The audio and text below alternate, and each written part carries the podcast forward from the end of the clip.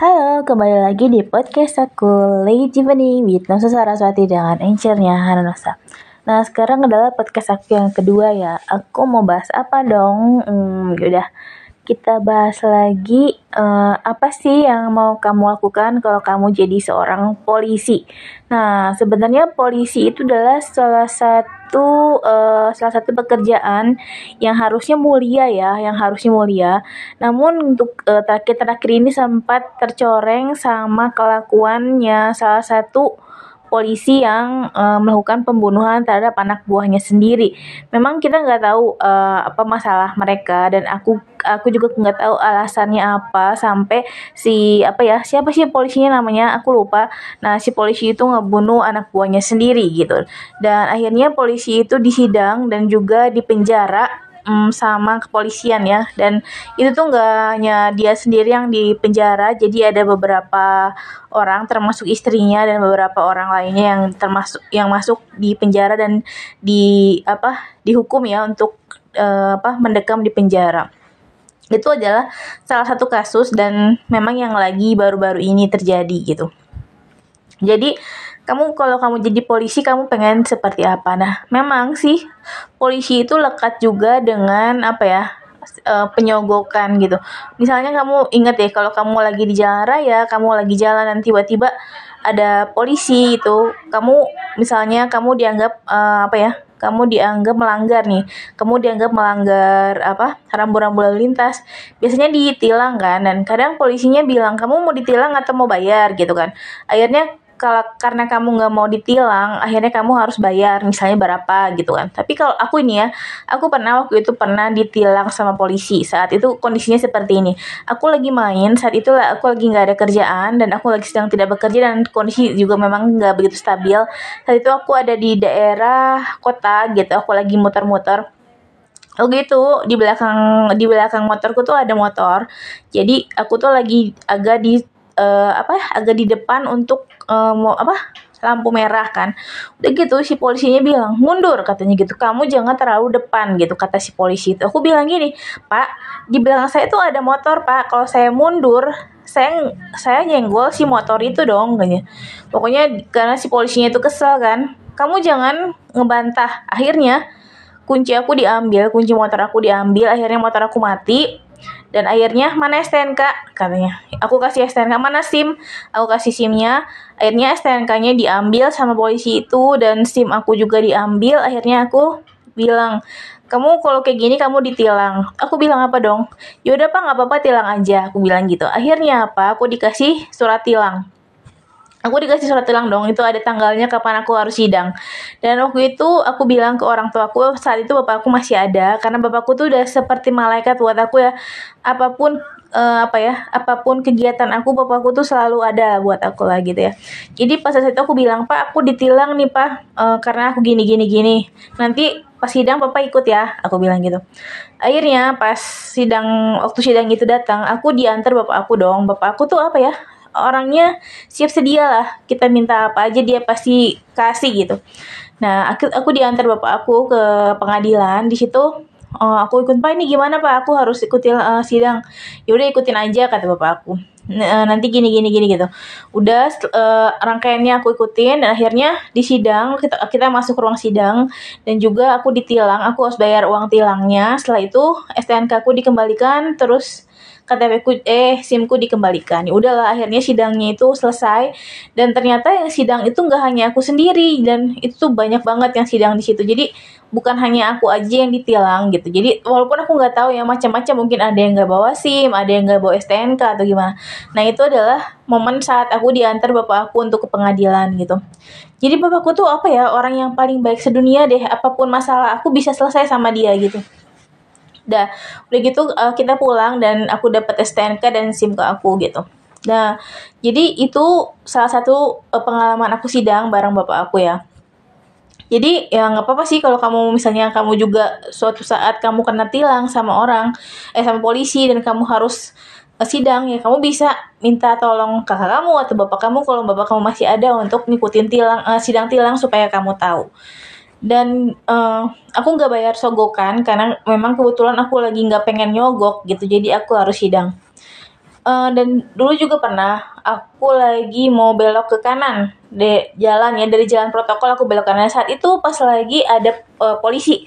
Polisinya nyetop aku dan dia bilang dek ini nggak boleh belok kanan ini nggak boleh kamu harus lurus. Ya pak ini biasanya ke sini tuh boleh pak gitu. Jadi saya saya uh, biasanya ke sini nggak apa-apa. Ya ini kan ada, ada tulisannya.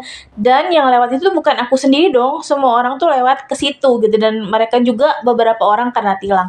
Karena aku tuh apa ya setiap kali aku ke, ke ketemu polisi aku tuh kesel gitu. Kenapa nggak tahu bawaannya seperti itu? Akhirnya dia bilang gini Dek kamu ditilang ya, kamu harus bayar seratus ribu.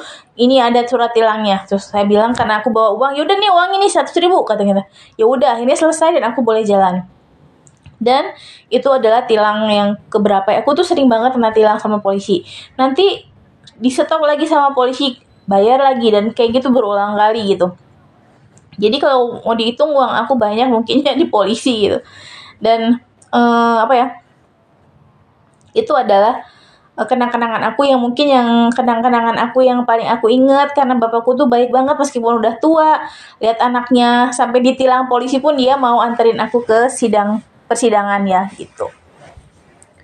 Jadi gitulah. Nah sekarang balik lagi. Kamu kalau pengen jadi kamu kalau kamu jadi polisi pengen apa? Uh, kalau aku ya aku bener-bener pengen ngerasain gimana pendidikan polisi itu.